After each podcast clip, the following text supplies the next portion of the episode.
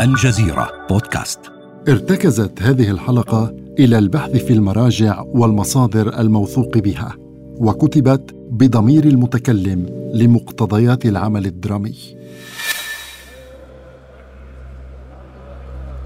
أيعقل أن يخسر بهذه الطريقة؟ أيهزم بهذه السهولة؟ لا لا ثمة خضب ما أرأيتم كيف أمطروا عليه أسئلتهم؟ أرأيتم كيف هزئوا به؟ الكساء وأنصاره كانوا مجتمعين هنا قبل أن يحضر الرجل. ربما تحاملوا عليه. وربما ربما أغروا الحكم بوفير نقودهم.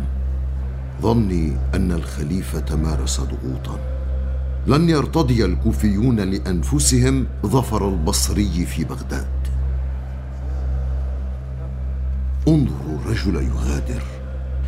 انظروا وجهه يجتاحه الهم ويضنيه الغم. انظر جسده المتهالك وقدميه اللتين قد تخذلانه في طريق العودة.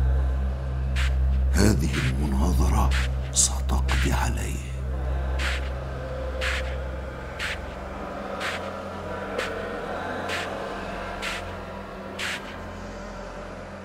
أنا مت اليوم.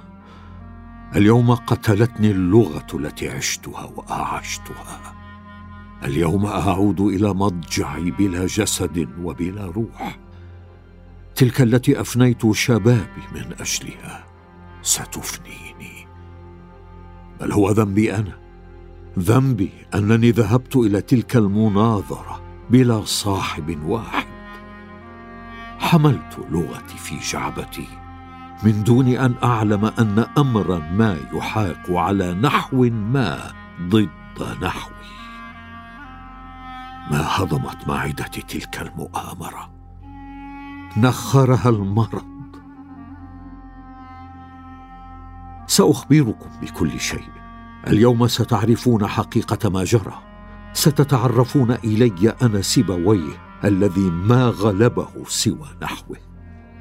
تستمعون إلى حكايتي في بودكاست رموز من الجزيرة بودكاست.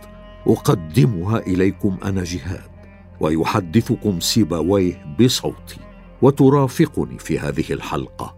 إيمان.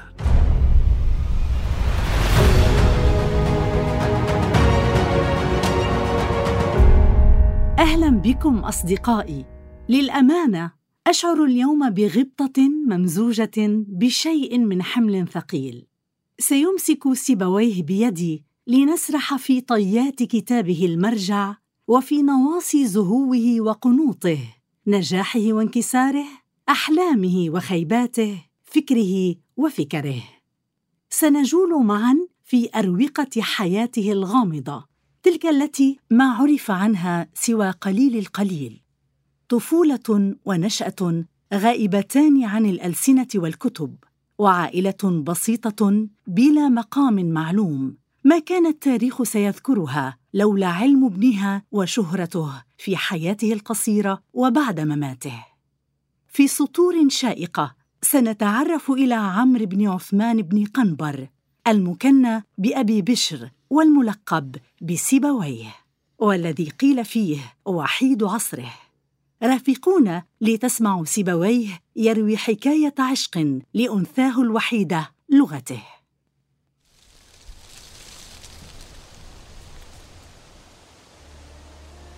سيبويه هذا اسمك يا بني. سينادونك به أن حللت. إن سألك أحدهم من أين أتيت به؟ أجبه. أمي قطفته لي من شجرة قرب منزلنا. اروي بفخر قصة ذاك الربيع الذي سيزهر في غير مكان وزمان. أنت يا عمرو ولدت لتكون سيبويه. رائحة التفاح تفوح في الأرجاء. استعارت أمي لقبي منها. كانت تدللني وتنشق في ثياب نظيفة عطر زهر الشجيرات. في قرية البيضاء قرب مدينة شيراز الفارسية كانت صرختي الأولى. يقولون إنني ولدت في القرن الثاني الهجري ولكن لا يعنيني تاريخ ميلادي. ولدت يوم ولدت اللغة. ربما هو قدري أن أتكور في حشاها وأن أحملها في هويتي وثنايا روحي وأن أكون ابنها البار المتنقل بين الأصقاع منتصرا بها ولها. لم تشتم أمي في رائحة التفاح فحسب بل أيضا نبوغا وعزيمة. وجدت الأسرة أن القريه البيضاء ضيقة على أحلامي وأرادت أن توسع مطارحي. فكان القرار إلى البصرة سنتوجه حيث لنا في دولة بني العباس مجال أوسع وعمل أوفر. هناك ستكون لي منزلة ونفوذ ومجد.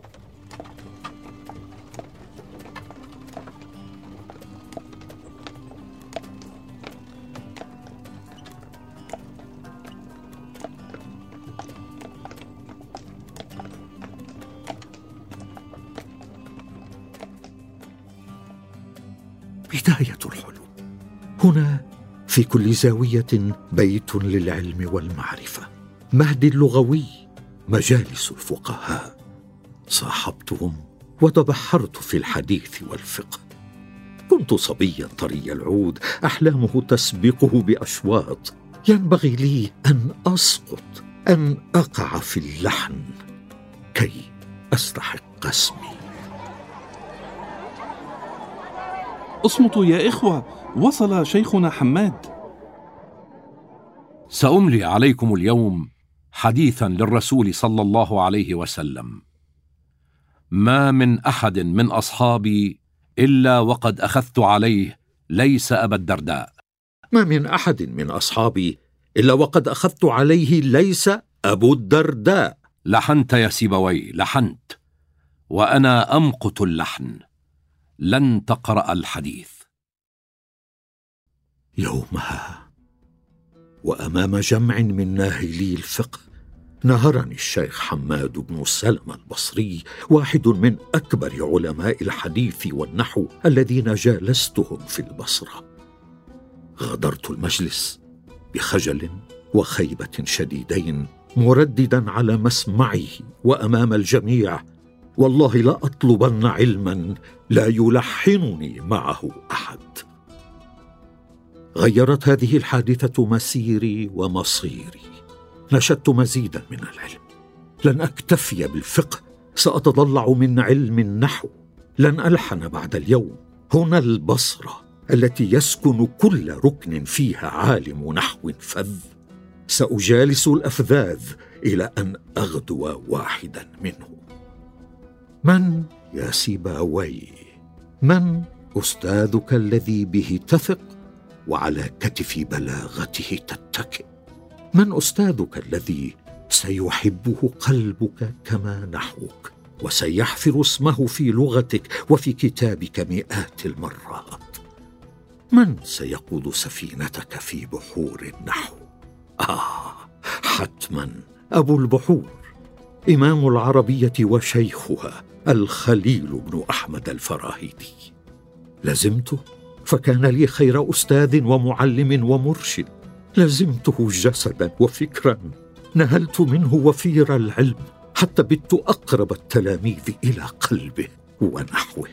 مهلا سيبويه كثيرون يأخذون عليك تأثرك الكبير بالفراهيدي حد التزمت ورفض أي رأي آخر يخالف ما يقوله أستاذك.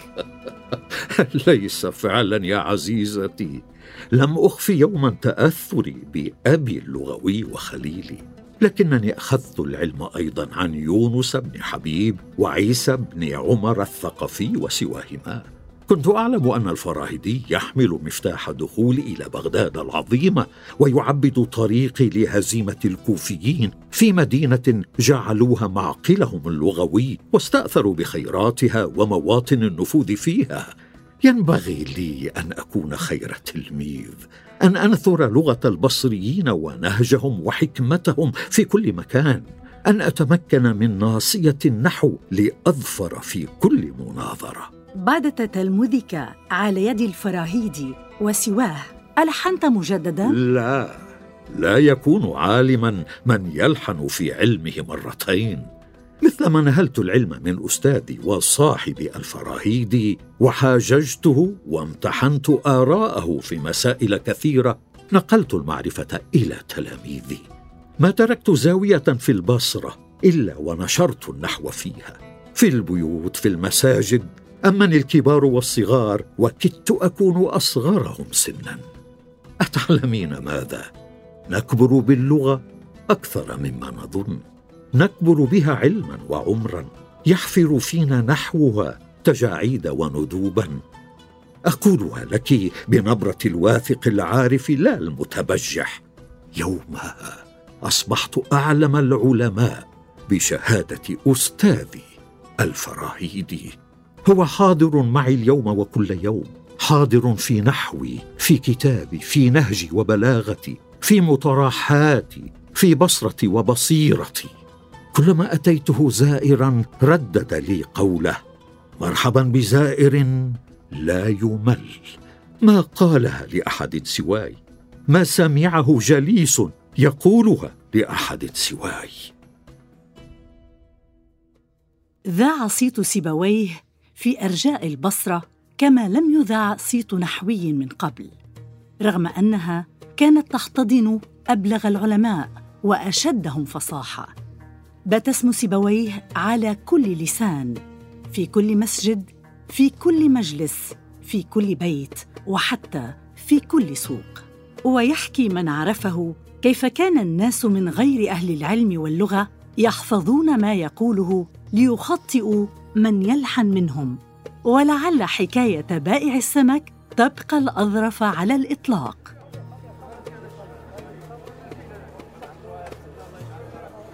بكم هذه السمكة يا سماك؟ بدرهمان. بدرهمين يا سماك. ويلك أنت أحمق.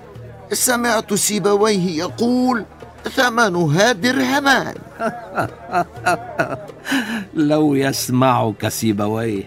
جميل استشهاد الناس بما تقول. ولكن كيف ذلك وأنت لم تؤلف سوى كتاب واحد؟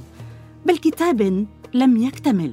ألا يخجلك ذلك؟ كتاب واحد لم يعمل مثل. كتاب خير من ألف. كتاب واحد غير مكتمل. شهد له أئمة علماء النحو خير من كومة كتب عبرت وما حفرت. ألا يكفيني قول الجاحظ فيه؟ لم يكتب الناس في النحو كتابا مثله وجميع كتب الناس عيال عليه. ألا يكفيني قول الزمخشري ألا صلى الإله صلاة صدق على عمرو بن عثمان بن قبر؟ فإن كتابه لم يغن عنه بنو قلم ولا أصحاب منبر. حكايتي مع ذاك الكتاب. حكاية شاب يافع. جمع معارفه وما اكتسبه في المجالس ومن أساتذته وعكف على تدوين ما يسمع على أفواههم وما يقرأ في سطورهم. لم يكتمل كتاب سيبويه وتقول إحدى الروايات إن جارية أحبته حبا جما بيد أنه أهملها وانصرف عنها لشدة انشغاله بالعلم والمعرفة فأحرقت كتابه انتقاما. حاول سيبويه أن يجمع ما استطاع منه لكن موت جسده كان أسرع من حياة قلمه. ومع ذلك كان الكتاب ولما يزل من أجمع ما ألف في اللسان العربي ومرجعا يركن إليه النحويون من مختلف المدارس والمشارب. كتابي هذا قصتي الأولى. فأتني كثير مما حفظت من معلم الفراهيدي ما أفلحت في خط كل ما يختزنه فكري. لا مقدمة لا خاتمة ولا عنوان حتى.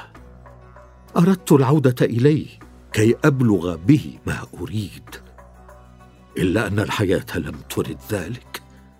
لم أقرأه على أحد ولم يقرأه أحد علي. جيد أنني لم أضع له عنوانا ولو قدر لي أن أفعل لما اخترت سوى ما ارتآه العلماء من بعدي. الكتاب الكتاب فحسب. الكتاب الذي ظلمني بقدر ما أنصفني. دعمته بشواهد قرآنية وطعمته بثقافتي المكتسبة وشواهد من شعر الأقدمين. تتحدث عن كتابك بكثير من الاعتداد لكنك في المقابل تتجاهل بعض المآخذ المهمة. يحكى عن تجاهلك. مهلك مهلك؟ كي لا تغرقي في المآخذ والمطاعن سأجيبك بواقعية لا يشوبها وهم. لم أركب كتابي. وعجزت عن جمع الشواهد كلها لقصر عمري. مهما عظم شأن الكاتب ستعوزه شواهد. نهجت في دراسة النحو منهج الفطرة والطبع وآثرت في عبارات الانصباب والاسترسال. تعرض كتابي للتحريف بتعليقات أضيفت إلى حواشيه وهذا الأمر مثبت على لسان السيوطي ثم أمن كتاب لا مآخذ عليه إلا القرآن الكريم؟ أما إذا كان تعصبي فيه للقراء البصريين تهمة فجوابي صريح. أنا ابن المدرسة البصرية لا أعتد بغير القياس ولا أؤمن بالقياس على الشاذ.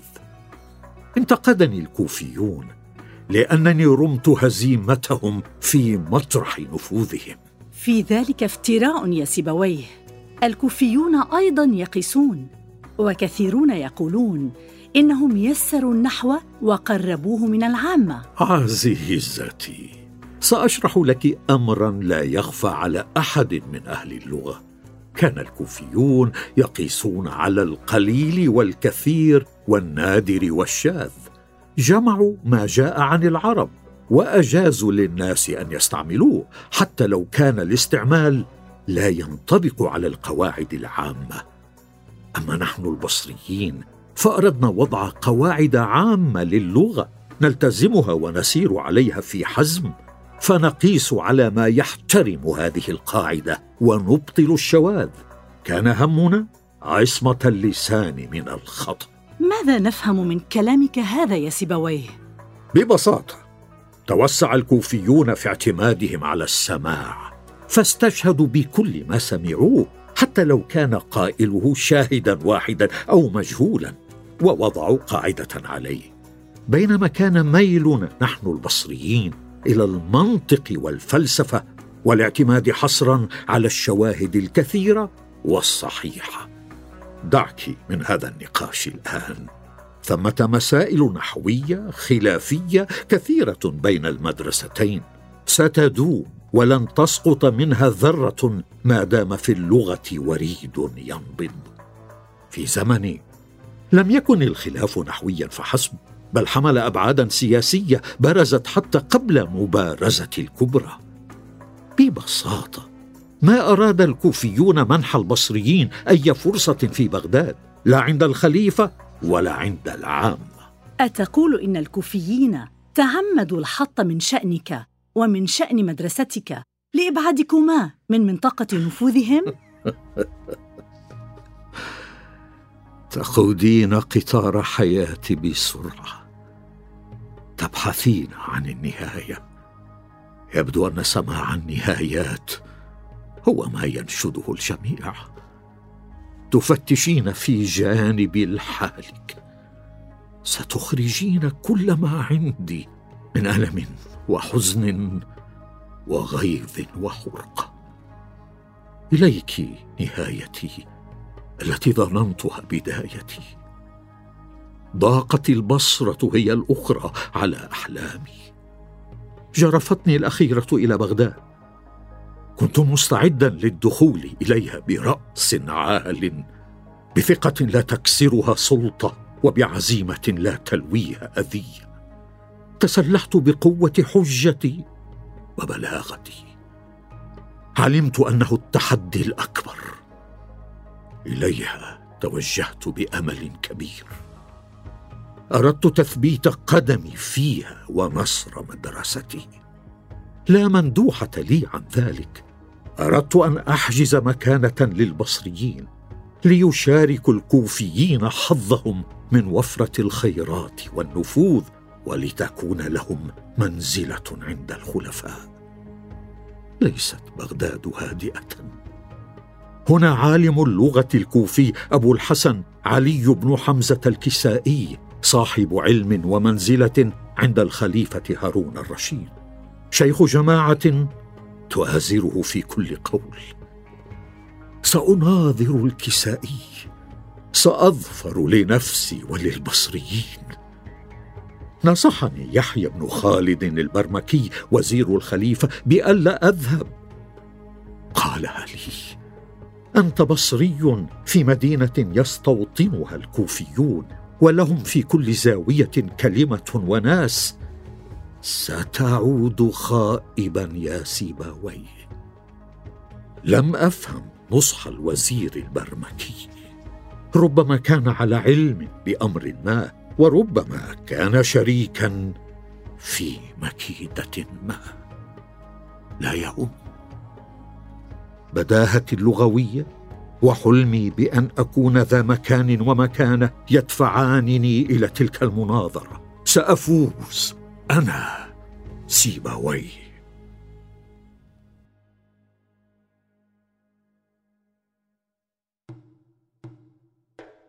المكان بغداد.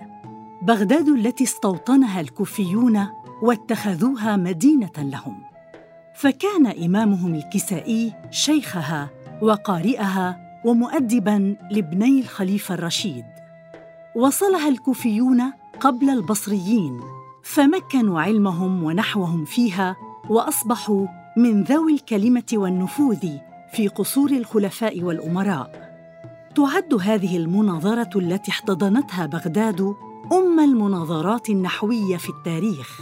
سيبويه إمام المدرسة البصرية والكسائي إمام المدرسة الكوفية في مبارزة لم يكن طعمها لغويا فحسب بل اكتست طابعا سياسيا مبطنا. عين سيبويه على مكانة عند الخليفة وعين الكسائي على تثبيت منزلته. حان الوقت. كما في كل مناظرة لا أستأنس بأحد. أذهب ونحوي وبلاغتي. حان الوقت. ستذكر بغداد أن البصري غلب الكوفي في دار خلافة الرشيد ووزارة يحيى بن خالد.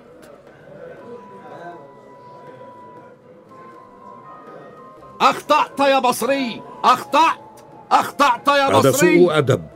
ليس لي معكم شأن أو كلام. أنتظر رئيسكم كي اناظره شعرت بأن أمرا ما يدبر لي. لم يمنحني أنصار الكسائي لحظة واحدة لألتقط أنفاسي. كلام كثير شتت ذهني. ارادوا إرهاقي بوابل أسئلتهم. ارادوا استدراجي واضعافي قبل المنازلة مع معلمهم. لما غدوت وجدت الفراء والأحمر وهشام بن معاوية وسواهم قد سبقوني. جمع الأحمر أكثر من مائه مسألة اختلافية كي يدحض كل قاعدة من دون منح فرصة للتسويغ والإسناد. تارة يقول أخطأت يا بصري في إشارة إلى أن المدرسة الكوفية تخطئ مسألة ولا تجيز وجها آخر. وتارة يجيب يجوز الوجهان عندما يعجز عن تخطئتي. لا يهم ليست مناظرتي مع هؤلاء المتملقين. مناظرتي مع شيخهم وحجتي هي الحكم والحكم. لم لم يلازمك أحد من ناسك؟ كيف ارتضيت لنفسك أن تكون بصريا وحيدا بين ثلة من الكوفيين؟ فعلا لم يرافقني أحد. لم يردها البصريون مبارزة بين المدرستين بقدر ما أرادها الكوفيون. حشد الكسائي جمعا من شيعته هو والأحمر لم يدعواني باسمي حتى. راحا يكرران يا بصري معظم من في المجلس تحاملوا علي أستثني قلة صامتة حضرت لتنهل معرفة وما اشترأت على الكلام. ماذا بعد؟ ماذا حدث؟ دخل الكسائي. قال تسألني أم أسألك؟ أجبته بل تسألني أنت. فقال كيف تقول؟ قد كنت أحسب أن العقرب أشد لسعة من الزنبور. فإذا هو هي. أم فإذا هو إياها؟ فقلت فإذا هو هي جازما في ذلك بالرفع. رد الكسائي لحنت العرب ترفع في ذلك كله وتنصب. وقع الاختلاف وصاح أنصار الكسائي رادين قولي اخطات يا بصري. فسأل الوزير يحيى من يحكم بينكما الآن؟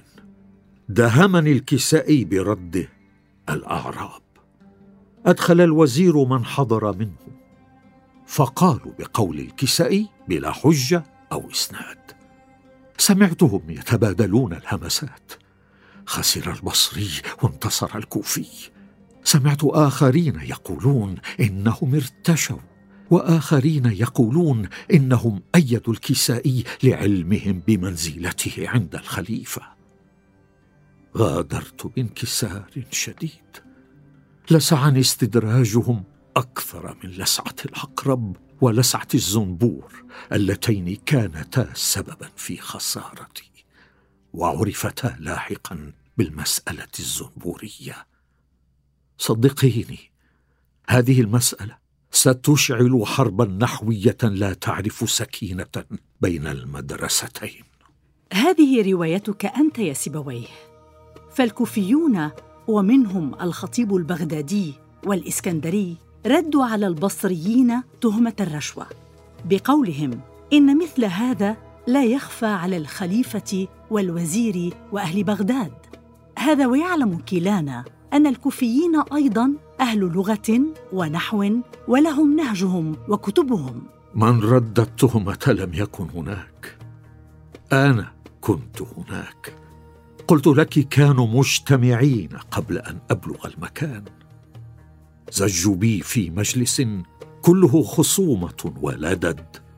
ثم لو لم أكن على حق أكان ليجمع علماء النحو واللغة من غير شيعة الكسائي في زمني وبعدي على أن الصواب ما قلت. لم تكن المناظرة الوحيدة التي خذل فيها سيبويه. إذ يذيع نحويون أنه خسر قبلها مبارزة مع الاصمعي أحد أعلم أئمة اللغة والشعر والبلدان.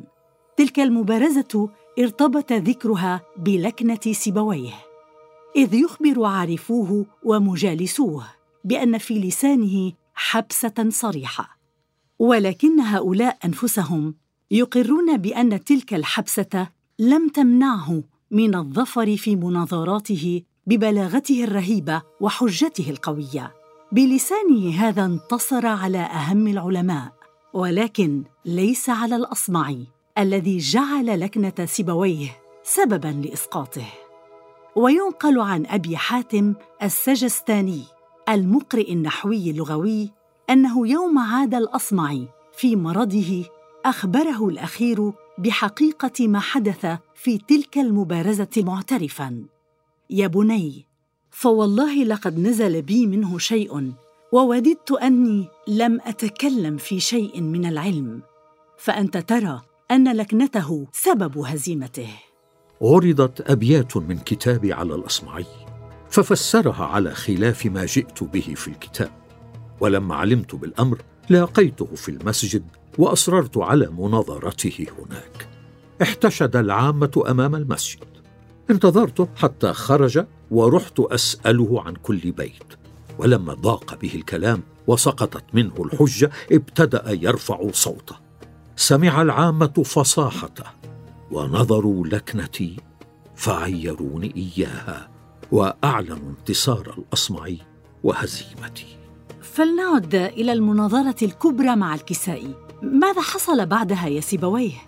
يؤمل دنيا لتبقى له. فمات المؤمل قبل الأمل. كدرني الجور.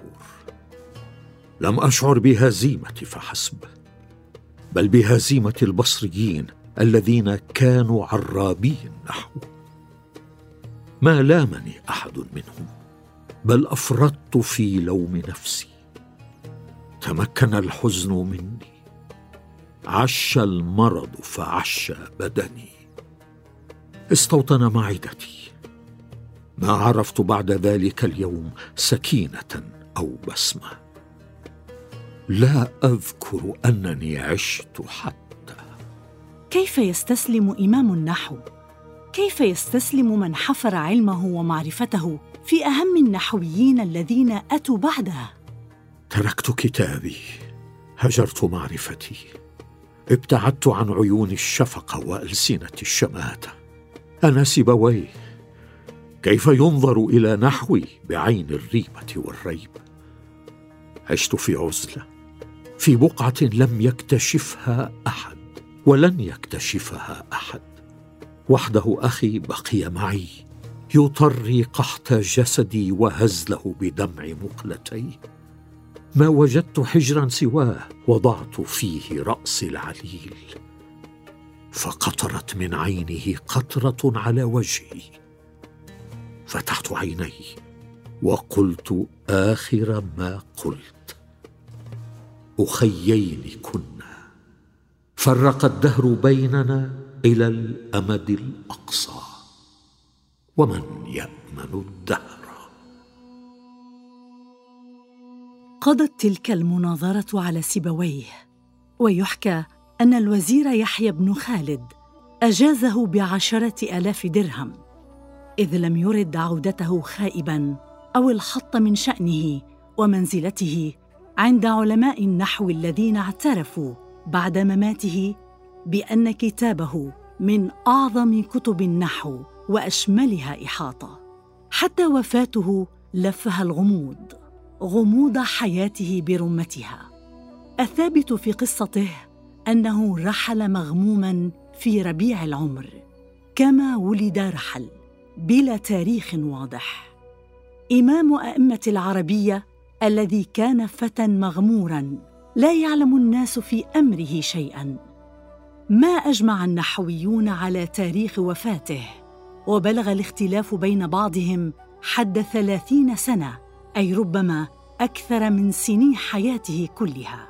فيما يرجح عدد معتبر منهم وفاته عام 180 هجرية وهو الرأي الغالب.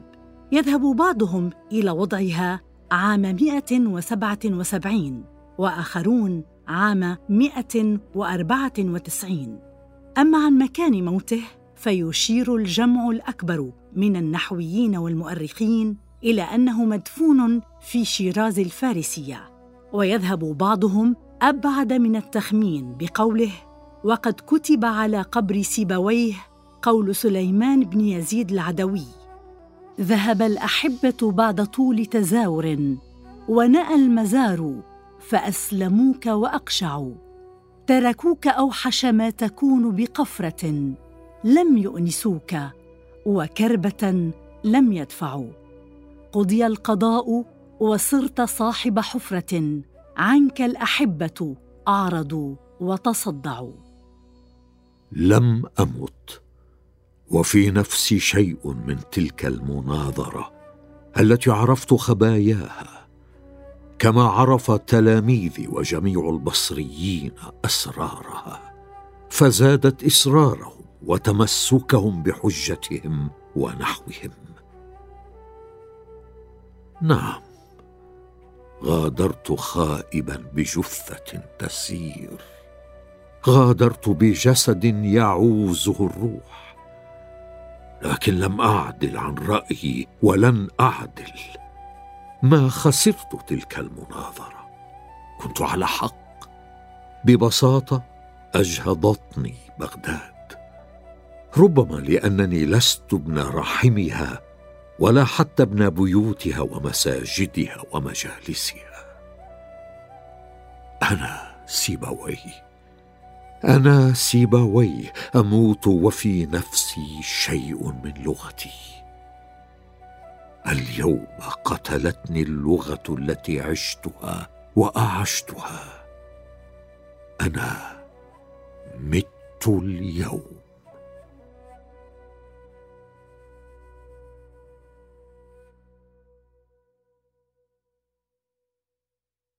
في الحلقة المقبلة من بودكاست رموز. سنتناول سيرة رمز آخر رحل وترك أثره في حياتنا. لا تفوتوا حلقتنا التالية. يمكنكم الاستماع إلينا عبر جوجل بودكاست أو أبل بودكاست أو ساوند كلاود. فقط ابحثوا عن الجزيرة بودكاست. كما لا تنسوا مشاركة هذه الحلقة وزيارة موقعنا على الإنترنت podcast.aljazeera.net كان معكم جهاد وإيمان من بودكاست رموز من الجزيرة. إلى اللقاء.